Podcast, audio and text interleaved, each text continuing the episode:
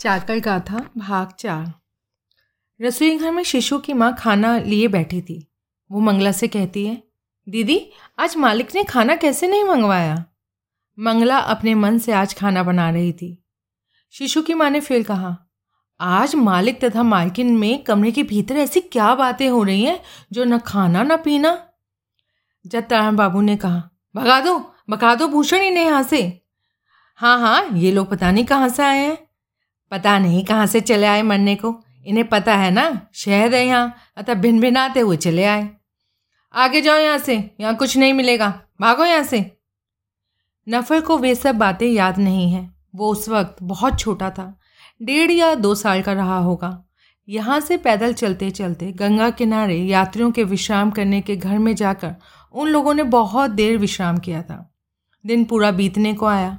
अब वे कहाँ जाएँ उनकी समझ में नहीं आ रहा था। उस आदमी ने जो बच्चे को साथ लाया था लड़के को एक पैसे की लेमन जूस खरीद दी थी। लड़के ने लेमन जूस चाट चाट कर जीभ लाल कर ली थी। उसके बाद भूख से छटपटा कर पता नहीं वो कब सो गया। मालिक ने दो एक बार बाहर उन्हें देखने के लिए आदमी भी भेजे। पेमन से बोले जा देख कर तो आ काशी से कोई आया या नहीं?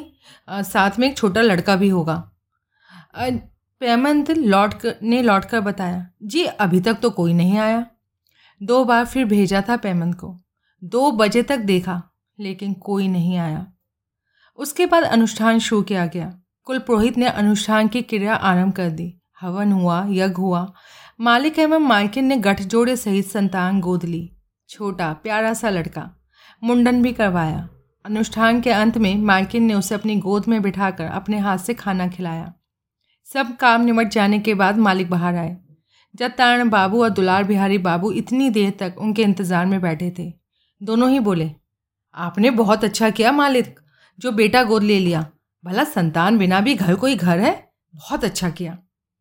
संतान का नाम रखा गया सुवर्ण नारायण कुल पदवी सेन, यानी सुवर्ण नारायण सेन जत्तारण बाबू बोले, अब एक दिन भोज का आयोजन हो जाए मालिक सेन वंश को वंशधर प्राप्त हुआ है तो इस खुशी में आत्मीय जन भी क्यों ना हिस्सा बटाए? आखिर यही तय हुआ कि किसी भोज का आयोजन भी किया जाए। उस दिन आत्मीय सवजन अभ्यागत किसी को भी निमंत्रण करना बाकी नहीं रखेंगे। उस दिन सभी नई संतान का मुँह देख उसे आशीर्वाद देंगे। लेकिन अचानक ही शाम को मालिक बाहर निकले और उनके बाहर आते ही कोई उनके सामने आ खड़ा हुआ।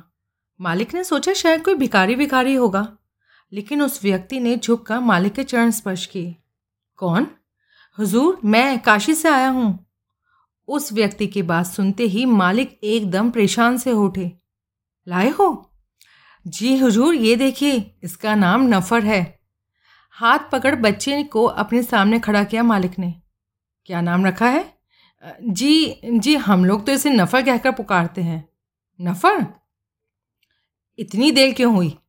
जी, मैं तो पहुँच गया था सुबह ही, पर उस वक्त आप व्यस्त थे। मैं अभी दोबारा आया हूँ आपके घर। इस बीच नफ़र मालिक के कोट के बटन से खेलने लगा था। मालिक ने बच्चे के गालों की चुटकियों में लेकर हौले से दबाया। फिर बोले, बहुत चंट हो गया दिखता है है ना? जी हाँ मालिक, बहुत चलाक हो गया है। इसकी शैतानी से तो सभी परेशान है। देखिएगा, बड़ा होकर कैसा बुद्धिमान होगा? हम्म अच्छा अब तुम जाओ। कहकर खजांची खाने से सरकार बाबू से पाँच सौ रुपये लिए रुपये लेकर उस व्यक्ति को दे दिए। अब सब चुकता हो चुका है। आ, सरकार बाबू ने पूछा हुजूर ये रुपए किसके नाम लिखूं?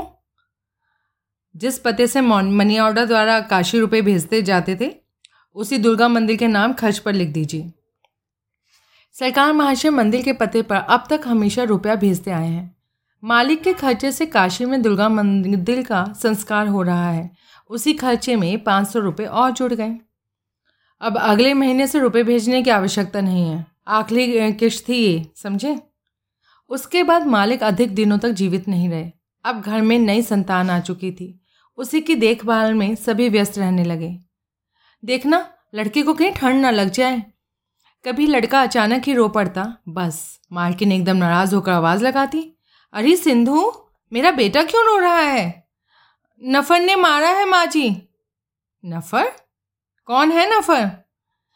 जी, एक लड़का है। पता नहीं कहाँ से आ गया इस घर में। मदाएँ खाने में वो रहता है और मुन्ना बाबू के साथ खेलता रहता है। तो तुम लोग किस लिए हो फिर? ज़रा भी संभाल नहीं रखती? चाहे जो आकर मारपीट कर जाता है। और दरअसल रोज़ रोज़ की इसी चक चक से मालिक का शरीर टूट गया। इस घुटन से बचने के लिए वो इधर उधर घूम फिर कर अपना समय गुजारते थे। कभी यार दोस्तों को लेकर बाग वाली हवेली में चले जाते थे, पर फिर भी उनके हृदय को किसी प्रकार की शांति नहीं मिलती। भाँग पीना बनारस में ही शुरू किया था, पर यहाँ आकर वह उनसे छूटी नहीं, बल्कि व्यसन बन गई। माँ जी हमेशा शिकायत करती रहती। आप तो लड़के पर ज़रा भी ध्यान नहीं देते, उसके पढ़ने लिखने का कोई इंतज़ाम नहीं करते? आखिर उसे मूर्ख रखने का इरादा है क्या? अभी से ही पढ़ाई लिखाई क्या करेगा ये? अरे, अगर अभी से ध्यान ना दिया तो वो कुछ भी ना सीख पाएगा। आप एक अच्छा मास्टर रख दीजिए ना उसके लिए। हम्म मास्टर। अपने जतान बाबू बहुत अच्छी तरह पढ़ा सकते हैं। बीए पास हैं वो।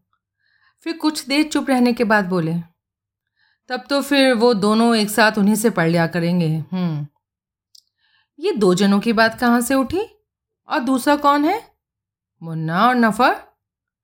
ओ मेरे बेटे के साथ नफर पड़ेगा। कहाँ का है? कौन है? जिसका कुछ अता पता नहीं। उसकी पढ़ाई लिखाई को लेकर इतना सरदर्द क्यों हो रहा है आपको? मैं पूछती हूँ, कौन है ये? पर मालिक इस प्रश्न का जवाब हमेशा टाल जाते। जब मुझ पर उसकी ज़िम्मेदारी आ ही पड़ी है तो क्या बुरा है? अगर वो भी मनुष्य बन जाए, कौन है? इससे क्या करना है? छोटेपन से ही नफर बहुत जिद किया करता था। चीख कर चिल्ला कर उधम मचा कर पूरे घर को सर पर उठाए रखता था। वो कहता, उसके लिए जूते मंगवाए हैं तो फिर मेरे लिए क्यों नहीं मंगवाए? खजांची बाबू को उसकी इन बातों पर बहुत गुस्सा आता। उसके लिए जो जो चीज़ें आएँगी, वो ही तेरे लिए आनी आवश्यक है क्या? आखिर तू है कौन? मैं? मैं कुछ भी नहीं हूँ। मालिक के कानों तक भी यह शोलगुल पहुँचे बिना नहीं रहता। वो कहते जब मुन्ना के लिए जूते आए हैं तो फिर इसे भी क्यों नहीं मंगा कर दिए? अंतिम दिनों में वे बिस्तर से उठ नहीं सकते थे, बस सुनते सब कुछ रहते। जब घुटन सह सह नहीं पाते तो खजांची बाबू को अपने पास बुलवाते और कहते, वो जो कुछ मांगे, वो सब कुछ उसे आप मंगवा कर देंगे, समझे ना? जी जी हुजूर, मुन्ना बाबू की बराबरी करता है वो हर बात में। मार्किंग के हुक्म से रोज़ नई नई चीज़ें आती बाज़ार से। आज गाड़ी, कल खिलौने तो कपसों कपड़े लत्ते आते ही रहते। मुन्ना बाबू के लिए किसी वस्तु की कसर नहीं रहती थी, पर नफरत देखते ही छीन लेता। सिंधु देखती तो चिल्लाती, ए छोकरे, भाग यहाँ से, निकल, निकलते नहीं। क्यों क्यों निकलूं? निकलेगा नहीं तो क्या यहीं खड़ा रहेगा? भाग यहाँ से, मुन्ना बाबू खाना खाएँगे। मेरी इच्छा, मैं जाऊँ या रहूँ? तेरा क्या आता जाता है इसमें? मुन्ना खाएगा तो मैं नहीं खाऊँगा क्या? मुझे जैसे भूख ही नहीं लगती। सिंधु आश्चर्य सहित अपने गाल पर हाथ रखकर कहती हाय राम और सुनो इस छोकरी की बातें। हम्म, भूख लगी है इसे। अरे भूख लगी है तो रसोई घर में क्यों नहीं जाता? फिर मुन्ना ही यहाँ क्यों खाएगा? वो तो इस घर का मालिक का लड़का है। पर तू कौन है रे छोकरे जो मुन्ना बाबू की बराबरी करता रहता है? अब नफल को बहुत ज़ोर का गुस्सा आ जाता। वो सब तो बात की बात है, पर तू मुझे छोकरा छोकरा क्यों कर रही है री? छिनाल। इतना कहकर झट चिकोटी काट कर नफर वहाँ से नौ दो ग्यारह हो जाता। पर मालिक की मृत्यु के बाद तो नफर की जिद सीमा से बाहर हो गई। बात बात में गुस्सा हो जाना, रोना, मुन्ना स्कूल जाता है तो वो भी जाएगा, ये जिद करता।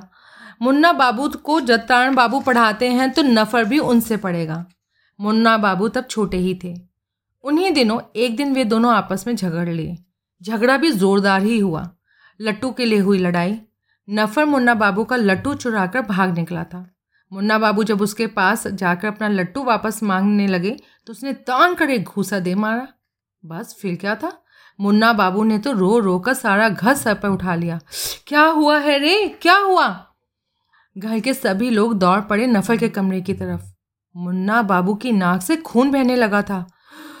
हाय राम, किसने मारा है रे? किसने मारा है मुन्ना को? मैंने। नफर ने निडरतापूर्वक कहा, तूने? तेरी इतनी हिम्मत तू मुन्ना बाबू पर हाथ उठाता है। कहकर किसी ने चटाक से एक चांटा नफर के गाल पर जड़ दिया और बहुत ही लाड़ से ही मुन्ना बाबू को गोद में उठाकर ले गया। पर नफर ज़रा भी रोया नहीं। वह गुम सुम कुछ देर बैठा रहा। उसके बाद सीधा रसोई घर में गया और तेज स्वर में बोला, ए शीशु की माँ भात दो मुझे, भूख लगी है। अपना सारा आक्रोश वह जैसे भात खाकर ही भुला देना चाहता है। पर शिशु की माँ भी उसे डांट देती है। भाग यहाँ से, सुबह सुबह भात बनाकर रख छोड़े हैं तेरे लिए। भाग, बाद में आना। उसके बाद दिन यूँ ही गुजरते रहे। यहाँ तक कि बड़े बाबू, यानी मुन्ना बाबू की शादी भी हो गई। नई दुल्हन आई घर में। फिर बड़े बाबू बुज़ुर्ग होते गए।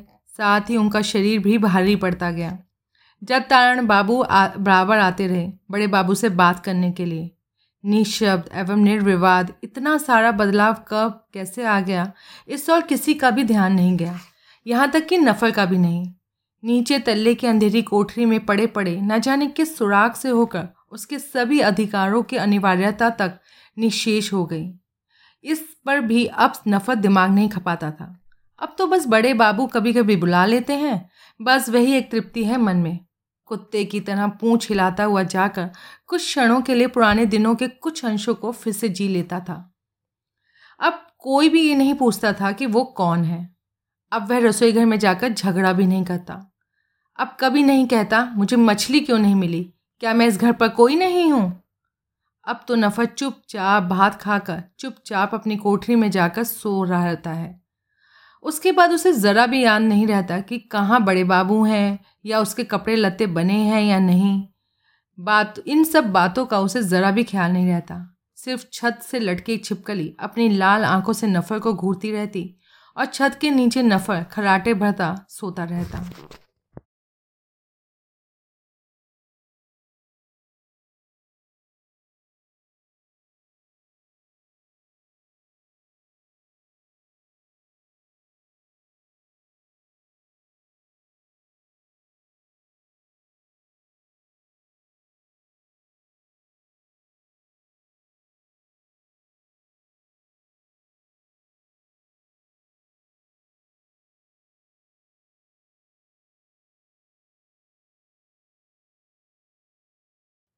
ये सब पुरानी बातें हैं।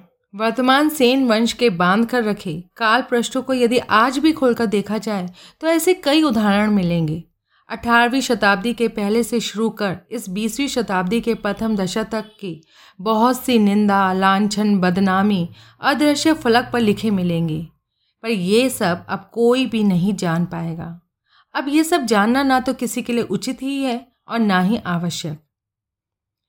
सिवाल जमे इस मकान को सामने खड़े ही देखने भर से कुछ समझ में नहीं आता। वह सारी बातें तो तब की हैं जब इस मोहल्ले में और कोई मकान नहीं था। सिर्फ़ यही अकेला मकान अपनी शान में अकड़ा रहता था।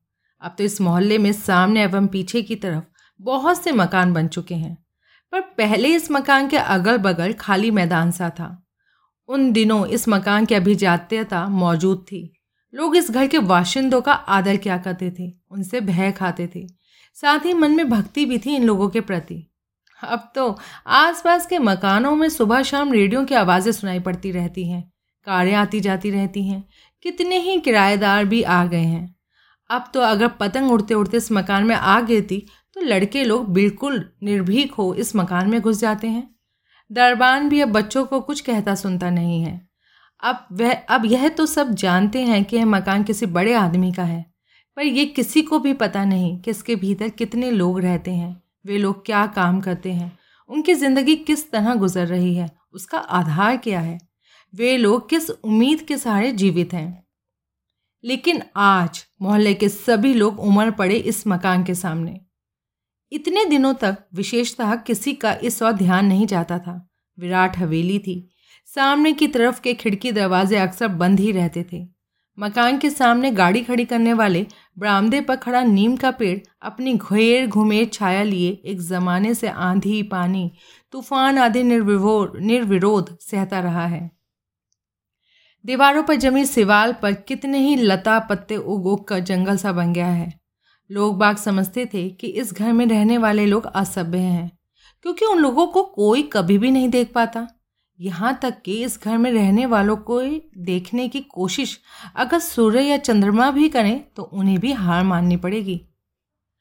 पर आज अब कुछ भी अनजाना नहीं रह पाएगा। ऐसा लग रहा था कि मानो आज सारे रहस्य खुल जाएँगे। सामने वाली चाय की दुकान वाला लड़का भी दौड़ा आया है। धोबी पाड़े से भी दो एक जने भागकर घटनास्थल पर आ पहुँचे। मकान के सामने से खाली रिक्शा गुजर रहा था। उस रिक्शे का चालक भी भीड़ देखकर वहीं ठिटक गया। वह लोगों से पूछने लगा, क्या हुआ बाबू? मकान के भीतर रहने वालों की दिनचर्या भी मानो एकदम उलट पुलट हो गई। बड़े बाबू का कमरा खाली पड़ा है। खास सेवक पांचू भी घोड़ा गाड़ी की छत पर बैठे बड़े बाबू के साथ ही चला गया है। उस और से कोई समाचार नहीं है। रोज की तरह कितनी ही रात रहते फूलमणि ने जल्दी उठकर मदान खाने के बर्तन मांजे हैं। पेमंत ने सीढ़ी के दरवाजे को खोला है। सिंधु मणि बरामदे में पड़ी सो रही थी। नल के नीचे हो रही बर्तनों की खटापटा से उसकी नींद टूट गई और वो हड़ बढ़ाकर उठ खड़ी हुई और जल्दी जल्दी मालकिन के कमरे की तरफ़ भागी। उसने देखा कि मालकिन अभी तक जागी नहीं थी और उन दिनों तो सिंधु मणि ही जनान खाने में सबसे पहले जागा करती थी। हाँ कुंजबाला बहुत देर से उठा करती थी। वो नींद की बहुत पक्की थी। सिंधु ने ये बात मालकिन से सुनी थी। कुंजबाला जब मालकिन के साथ काशी गई थी, तब वह वहाँ रात दिन सोती ही रहती थी। एक दिन अनजाने में बड़े बाबू की ठोकर लग गई थी, तब से हमेशा वह माँ जी के कमरे में फर्श पर ही सोया करती। जब माँ जी बीमार हो गई थी तो उसे रात दिन मालकिन की सेवा करनी पड़ती थी। फिर तो उसे अक्सर ना दिन में सोने का वो मिलता, ना रात को। एक दिन कुंजबाला ने कहा, बताते हैं, कलकत्ता जाकर मन भर कर सोंगी और शायद कुंज बाला की सोने की उसी आदत के चलते ही ऐसा सर्वनाशिक कांड घटित हो चुका था। सिंधु बाला ने पूछा था, कौन सा सर्वनाश कांड, दीदी? तुझे कोई मतलब नहीं है ये सब सुनने का। क्यों? सुनने से क्या होगा, दीदी? उस समय बहुत रात थी। दोपहर के वक्त मालिक ने काफ़ी मात्रा में भाँग चढ़ा ली थी। उसी के नशे में वे पूरे दोपहर एवं अपराह्न तक ऊँगते रहे थे। अपराह्न तक माइकिंग कुछ ठीक ठीक ही थी, लेकिन आधी रात को मांझी अचानक ही कैसे ही तो करने लगी थी। उनके चेहरे और आँखों के भावों से उनकी हालत चिंताजनक लगी। कुंजबाला ने जल्दी से खास सेवक को पुकारा, सुन रहे हो? ए? बहुत आवाज़ देते देते मालिक महाशय का खास सेवक किस प्रकार उठा? जल्दी से बड़े मालिक साहब को उठा। माची कैसे कैसे पता नहीं, अजीब सा हरकतें कर रही हैं। मालिक तो सो रहे हैं। कैसे उठाऊं उन्हें? उसकी बात सुनकर कुंजबाला को बहुत ज़ोर से गुस्सा आया। तू जगह तो सही मुँह जले, बोल माँ जी की तबीयत ज़्यादा खराब है। इधर तो माँ जी की हालत एकदम खराब होती जा रही थी। पुतलियाँ मानो उलट कर ही रह जाएँगी। और उधर बगल के कमरे में मालिक का कहीं पता ही नहीं था। कमरे में बिस्तर बकायदा बिछा हुआ था, पर बिस्तर पर मनुष्य मात्र का नामो निशान नहीं था। खास सेवक मालिक को इधर उधर ढूँढने लगा। उसने सोचा, नशे की धुन में मालिक कहीं चले तो नहीं गए। गंगा की ओर का दरवाज़ा तो बंद कर दिया था, पर वह ज्यों का त्यों बंद ही था। बरामदे में भी इस कोने से उस कोने तक छान मारा, पर वे कहीं नहीं थे। आखिर बड़े बाबू गए कहाँ? उन दिनों की बातों, उन दिनों की बातें वे ही लोग जानते थे जो वहाँ मौजूद थे। डॉक्टर चौधरी ने कहा था जो कुछ करना है, जल्दी कीजिए। देर करना अच्छा नहीं। इधर चौधरी ने मंगला को भली भांति देखा। उस वक्त बेचारी मंगला डरी हुई बकरी की तरह थर थर काँप रही थी। शरीर से पानी की तरह पसीना बह रहा था उसके। बगल में खाट पर मालकिन का शरीर निर्जीव सा पड़ा था। डॉक्टर चौधरी ने जरा सा खून लेकर परीक्षण किया। उन्होंने परीक्षण में क्या देखा, क्या नहीं, ये तो वही जाने। गुरुदेव ने मालिक को ओट में बुलाया। फिर बोले एक वंश के खून में दूसरे के खून का सम्मिश्रण होने में शास्त्रीय बाधा विरोध अर्चन आती है। पहले से दूर करना पड़ेगा। बताइए गुरुदेव, उसे किस प्रकार दूर किया जाए? उपाय तो है, अगर आपको आपत्ति ना हो तो। क्या उपाय है? मुझे तो किसी तरह की कोई आपत्ति नहीं होगी। उस रात क्या हुआ? भाग्य के उस अमोघ निर्देश में भाग्य देवता का शायद गंभीर उद्देश्य निहित था। उस दिन मालिक महाशय खुद कल्पना भी नहीं कर पाए थे शायद कि उनके उस रात के कृत्य का फल किसी दिन इतना कष्टदायक होगा। मालकिन की वह रात किस प्रकार कटी, ये भगवान ही जानता है। गुरुपुत्र अधिक देर नहीं रुके। उनकी ट्रेन शाम को पहुँचने की बात थी, पर लेट होने के कारण पहुँची रात दस बजे, और सुबह ही वह वापस जाने वाले थे। वे माँ जी से बोले थे, मैं अधिक देर यहाँ नहीं रुक सकता। मुझे हर हालत में सुबह जाना ही पड़ेगा। आगामी सोमवार अर्धोदय योग पड़ रहा है। उस वक्त मेरा काशी में मौजूद रहना अत्यंत आवश्यक है। पिताजी का क्रियाक्रम आदि सब बाकी पड़े हैं। माँ जी अपने गुरुपुत्र के कदमों में लौट गई। उसके बाद क्या हुआ? उसके बाद, उसी रात, मालिक नई धोती, नया कुर्ता पहनकर तैयार हो गए। मंगला ने भी बनारसी साड़ी पहनकर घूंघट निकाल लिया। उस घर से दूर, एक और घर में सारे अनुष्ठान का आयोजन पूरा किया गया। वहाँ मंगला को भी ले जाया गया। उस वक्त रात बहुत बीत चुकी थी।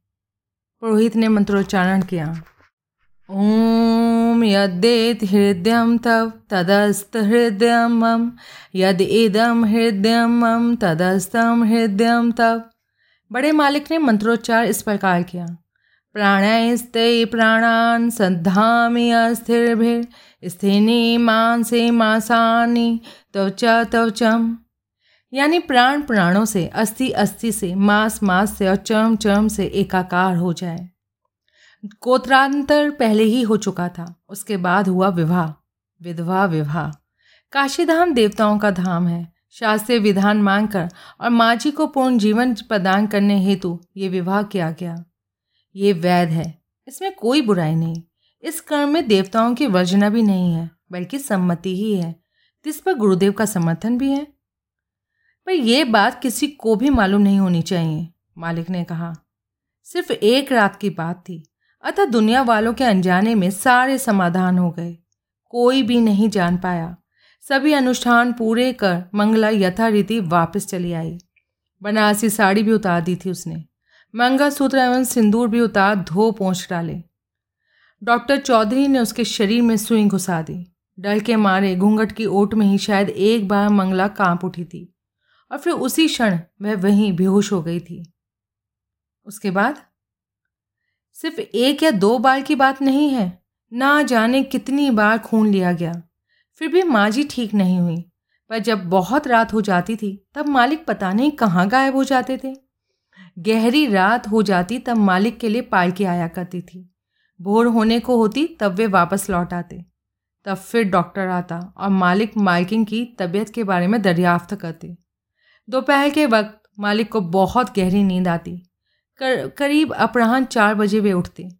उस वक्त खास सेवकों के लिए भाँग का शरबत और तंबाकू तैयार रखता था।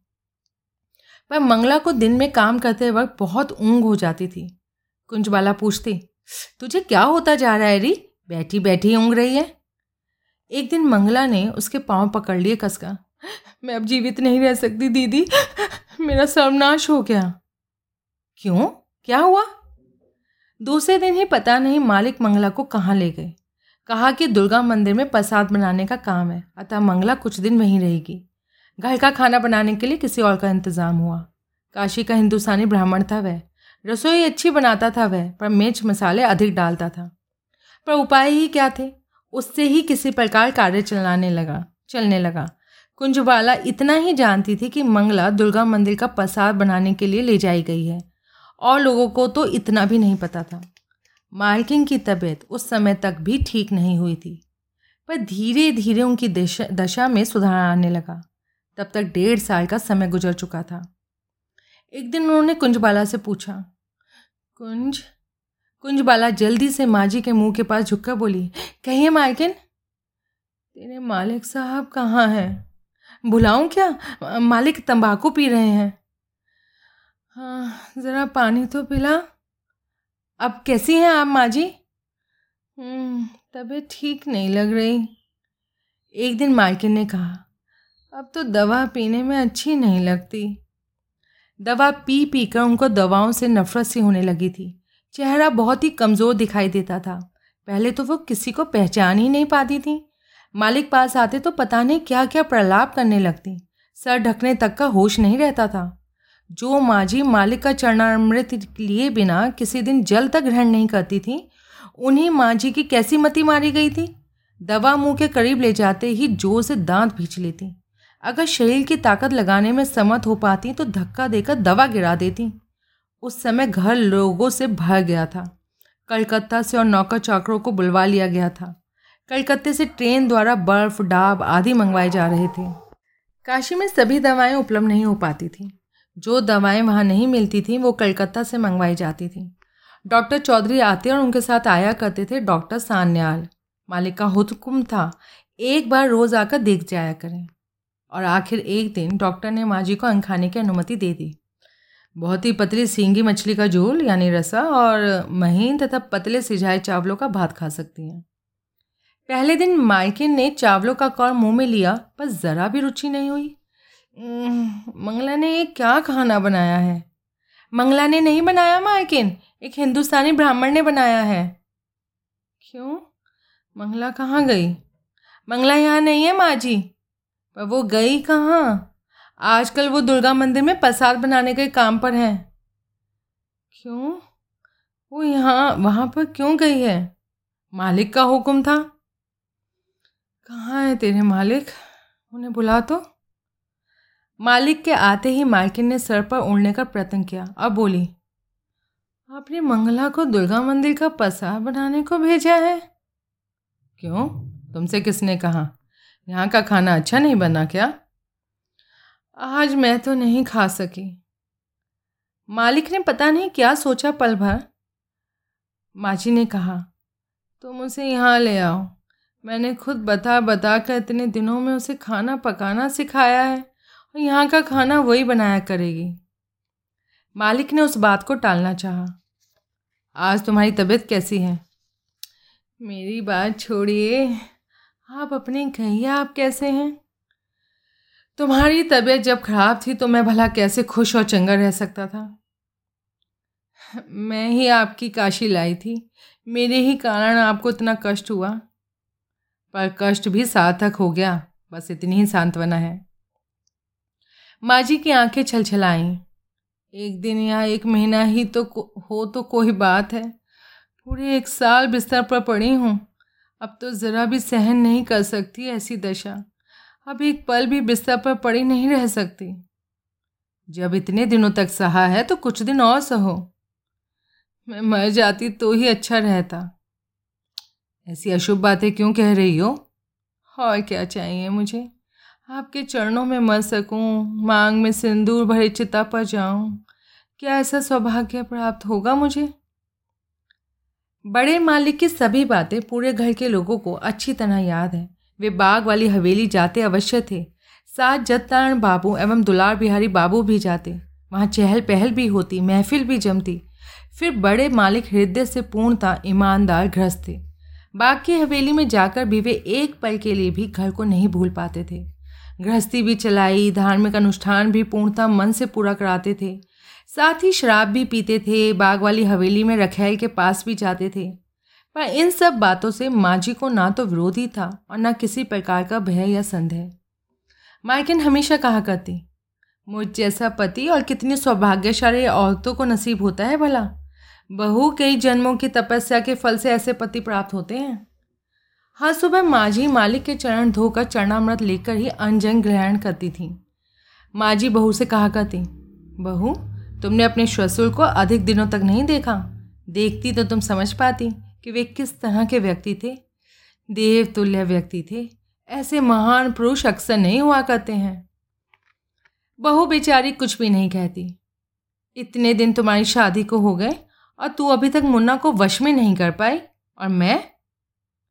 कुछ क्षण चुप रहकर भी फिर बोले, मुझे बताए बिना वो कुछ भी नहीं करते थे। यहाँ तक कि बाग वाली हवेली जाते तो भी मुझसे कह कर जाते थे। ऐसे व्यक्ति थे। वो शराब अवश्य पीते थे, क्योंकि उनको छोटेपन से पीने की आदत थी ना। लेकिन अगर वो भी मैं मना कर दूँ तो शायद उसे भी वो छोड़ देते। बड़े मालिक सुबह देर से उठा करते थे। आखिरी दिनों में मालिक ने रात को जनान खाने में आना बंद कर दिया था। उनके सोने का इंतज़ाम नृत्य वाले कमरे में ही किया गया था। लेकिन शादी के शुरू के दिनों में दोनों पति पत्नी एक ही कमरे में, एक ही बिस्तर पर सोया करते थे। सुबह उठकर माँ जी रोज़ अपने पति के चरण स्पर्श कर माथे में लगाया करती थी। उसके बाद कमरे से निकलती। एक दिन मालिक ने देख लिया, आज अचानक पैर छू रही हो? आखिर बात क्या है? मैं तो रोज़ ही चरण स्पर्श करती हूँ। क्यों? आगे से ऐसा मत करना। आप इसमें ज़रा भी आपत्ति ना करें। हिंदू स्त्री का कर्तव्य है कि उसके, अपने पति के चरण स्पर्श करना। उसका पति ही उसका देवता है। पर मैं देवता नहीं बनना चाहता। ऐसी बातें मत कहिए। मेरे लिए तो आप देवता ही हैं। लेकिन मुझमें कितनी बुराइयाँ हैं। बीच बीच में मैं रात बाहर गुजार देता हूँ, शराब पीता हूँ। ये भी तो जानती हो तुम। तुम्हारा जो जी चाहे करो। मेरे लिए यही क्या कम है कि तुम मेरे हो? उस दिन माँ जी ने ये बात बड़े गर्व के साथ कही थी। उन्होंने ये सब कहते वक्त सोचा था, दुनिया में और कहीं भी कुछ दरार हो सकती है, धोखा हो सकता है, पर उनके दाम्पत्य संबंधों में किसी प्रकार की ग्रंथि नहीं आ सकती। इसलिए जब मालिक ने कहा कि मंगला दुर्गा मंदिर में प्रसाद पकाने गई है तो उन्होंने इस बात पर सचमुच ही विश्वास कर लिया था। लेकिन बेचारी मंगला उस वक्त किसी और ही कश के आघात से जर्जर हो रही थी। किसी निर्जन कमरे में शैयाग्रस्त हो रही थी। ये बात कोई भी नहीं जान पाया। मालिक ने उसे साफ़ साफ़ कह दिया था। जिस प्रकार ये शादी सिर्फ़ सामयिक थी, उसी प्रकार ये संतान भी सामयिक प्रयोजन भर ही होगी। मालिक ने ही रुपए दिए थे। सेवा शुश्रूषा करने के लिए नौकर नौकरानी भी रखे थे। मकान था, जिसमें उसे रखा था, किराया दिया था। इसलिए सब कुछ भूल जाना पड़ेगा। शरीर की थकावट, पेट की संतान, मांग का सिंदूर, सब कुछ धो पहुँच डालना पड़ेगा। मालिक रुपए भी देना चाह रहे थे कि वे जो जहाँ चाहे जा सकती है। संतान को भी अपने पास रख सकती है। किसी के सामने वह कुछ कहेगी नहीं। लेकिन ऐसा किया तो दंडित होगी। ये बात सिर्फ़ स्पष्ट नहीं कही थी।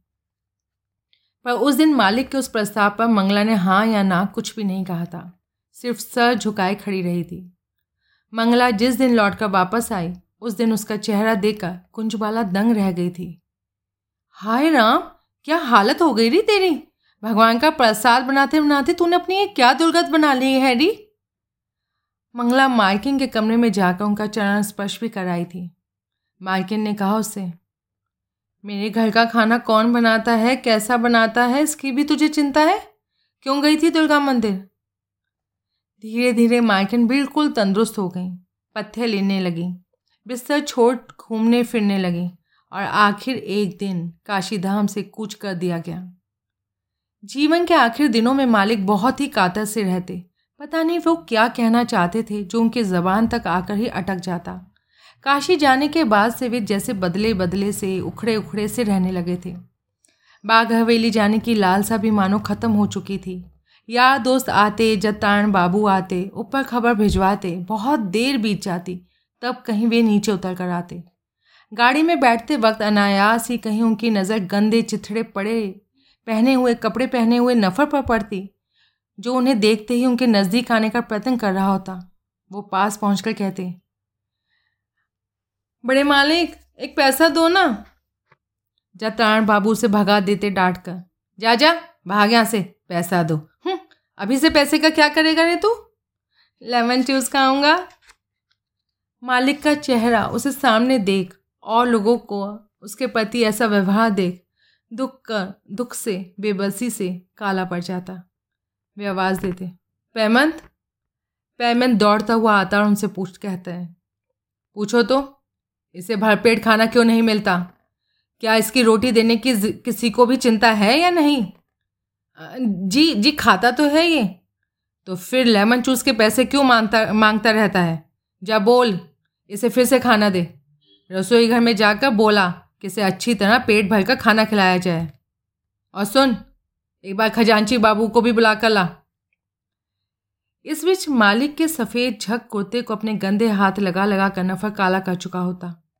खजांची बाबू खाता बही छोड़कर दौड़ते से आते। मालिक ने कुछ नाराज़ होते हुए खजांची बाबू से कहा, ये फटे पुराने कपड़े क्यों पहने रहता है हर वक्त? तुम्हें दिखाई नहीं देता? कालीदास बाबू अपनी सफ़ाई पेश करते हुए कहते अजी बहुत बिगड़ैल लड़का है। नए कपड़े पहनाने भाई की देर है? बकवास बंद करो। मालिक ने डपटते हुए कहा, जब भी और जितने कपड़े मुन्ना के लिए बने, तब इसके लिए भी बनवाए जाएँ। अब कभी मेरे सामने गंदे या फटे कपड़ों में या नंगा दिखाए दिखाई दे जाए तो बस, खैर नहीं। आगे से इस बात का ध्यान रखिएगा। मालिक के जाने के बाद सब मिलकर कानाफूसी करते। ये लड़का है कौन? इस छोकरे ने तो मालिक को बहुत ही वश में कर रखा है। दोपहर को खा पी कर मालिक नृत्य घर में लेटे लेटे तंबाकू के कश लगा रहे थे। खास सेवक भी शायद तुरंत खाना खाने के लिए रसोई घर में ही गया था। अचानक धूल से सने पाँव लिए नफर मालिक के गदन पर सवार हो गया। अरे, छोड़, उतर, नीचे उतर। पर उस वक्त तो नफर का रूप ही दूसरा था। हुक्के की नली भी उसने उनके मुँह से निकाल ली थी। मालिक ने जब नली वापस लेनी चाही तो कहने लगा, नहीं दूँगा। मालिक बहुत ही उलझन में पड़ गए तो आवाज़ लगाई, अरे भाई, कोई है? ज़रा से पकड़ो तो। अगर उतारना है तो पहले एक पैसा दो। पैसे का क्या करेगा तू? भूख लगी है। तुझे कोई खाना नहीं देता? पर नफर ने मालिक की पीठ पर लदे लदे शैतानी शुरू कर दी। कभी सर के बाल खींच लेता था तो कभी मुक्का बाँध कर मारने लगता। मालिक के पास इतनी मनमानी करने की हिम्मत किसी की भी नहीं होती थी। यहाँ तक कि मुन्ना की हिम्मत भी नहीं होती थी कि उनके इतने करीब जाने की। मालिक मुन्ना की पढ़ाई, लिखाई एवं स्वास्थ्य आदि की सभी खबरों की पूरी जानकारी रखते थे। फिर भी इस तरह मालिक की पीठ पर चढ़ जाने का साहस नहीं होता था मुन्ना को। मालिक उससे धीरे से पूछते अरे, नफर, तूने भात खाया या नहीं? उस वक्त नफर मालिक के सीने से चिपका। उनकी छाती पर उगे बाल नोच रहा था। खाया है? पेट भर गया? नहीं। मालिक उसके भोलेपन पर हंस पड़े। वो समझ गई ये झूठ बोल रहा है, क्योंकि झूठ बोलने से ही तो लाड प्यार मिल सकता है। जत्तारण बाबू से मालिक पूछते मुन्ना की पढ़ाई लिखाई कैसी चल रही है जत्तारण बाबू? अजी मुन्ना बाबू का ब्रेन ब्राइट है। जो कुछ बताता हूँ झट याद कर लेते हैं। और वो? कौन?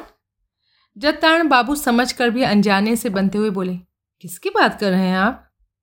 अरे और कौन? वही मेरा नफर? जत्तारण बाबू नफर का नाम सुनकर मुँह बिचकाते अजी वो छोकरा? हम्म, कुछ भी नहीं बन पाएगा। जरा भी दिमाग नहीं है उसमें। उसका झुकाव बस खेल कूद की ओर ही है। पढ़ाई लिखाई सिखाकर भी कुछ फ़ायदा नहीं। वज्रमूर्ख ही रहेगा। वज्रमूर्ख बड़े मालिक के दिल को मानो आघात पहुँचा ये सुनकर। बहुत ही मरी आवाज़ में पूछा तो क्या वो ज़रा भी नहीं पड़ता पड़ेगा क्या खा उसके दिमाग में कुछ घुसता ही नहीं। दिमाग में गोबर भरा पड़ा है। आप जरा अच्छी तरह से कोशिश करके देखिए ना उसे पढ़ाने की। हो सकता है वो पढ़ने लगे। सभी का दिमाग एक बराबर थोड़े ही रहता है। हुजूर आपका कोशिश करवाना बेकार ही जाएगा। फिर भी जब आप कह रहे हैं तो कोशिश करूँगा। मुन्ना एवं नफ़र दोनों को ही स्कूल में भर्ती करवा दिया गया। मुन्ना गाड़ी में बैठकर स्कूल जाता। उसके लिए गुलमोहर अली गाड़ी तैयार किए हाजिर खड़ा रहता। माँ जी खुद अपनी देख रेख में मुन्ना को खिला पिलाकर और अच्छी तरह तैयार कर स्कूल भेज दी नौकर चाकर सभी बड़ी चुस्ती से काम करते थे उस वक्त। अगर ज़रा भी देर हो जाती किसी को भी तो उस पर मालकिन से पड़ने वाली डांट का कोई अंत ही नहीं रहता। जानते हो, हर वक्त मुन्ना स्कूल जाता है, फिर भी तुम सब कहाँ रहते हो? मुन्ना बाबू स्कूल क्या जा रहे हैं, मानो पूरे घर के नौकर नौकरानियों के सर खरीद लिए हैं। नफर ने देख लिया कि मुन्ना गाड़ी में बैठ कर स्कूल जाने के लिए तैयार हो रहा है। वह भी दौड़ा दौड़ा आया और गाड़ी में बैठना चाहा। वो एक ही झटके में पायदान पर चढ़ चुका था। मैं भी गाड़ी में बैठकर स्कूल जाऊँगा। अरे, रुक जा, वहीं रुक। एक ही पल की और देर हुई होती तो गुलमोहर अली गाड़ी गाड़ी हाँक चुका होता। उसने एकदम से रास खींच ली घोड़े की। अब्दुल भी पीछे से कूद पड़ा। वह नफ़र को डांटने लगा। उतरो उतरो नीचे। नहीं नहीं उतरूँगा। मैं भी गाड़ी में बैठूँगा। गुलमोहर अली भी उसे डराने की कोशिश करने लगा। बाबू को बुलाओ, जल्दी बुलाओ। नफ़र को जबरन खींचकर वहीं उतार, घोड़ा गाड़ी घड़घड़ाती हुई चली गई। नफ़र गुस्से के मारे स्कूल ही नहीं गया, बस। दिन भर वहीं ज़मीन में लोट पोट हो रोता रहा और रोते रोते ही पता नहीं कब वहीं सो गया। ये सब बातें बहुत बचपन की हैं। उसके बाद मालिक की मृत्यु हो गई। मरने से कई महीने पहले से ही से ही वे बिस्तर से उठने लायक भी नहीं रहे थे। नफर ने कई बार ऊपर जाना चाहा, पर पैमंत उस पर चिल्ला पड़ता था। जा भाग यहाँ से। मालिक की उन दिनों तबीयत अधिक खराब थी। कमरे में उनके पास कोई नहीं था। बाहर पैमंत नफर को डांट रहा था। मालिक ने पैमंत को पुकारा और पूछा नीचे कौन रो रहा है? कहाँ? कोई नहीं रो रहा हजूर। कैसे नहीं रो रहा? मैं साफ़ सुन रहा हूँ। जा देख कर आ। पैमंत बाहर गया। बाहर आकर उसने नीचे की ओर झाँक कर देखा। एक बार बरामदे तक आ, आ तक आया। तीन मंजिले इस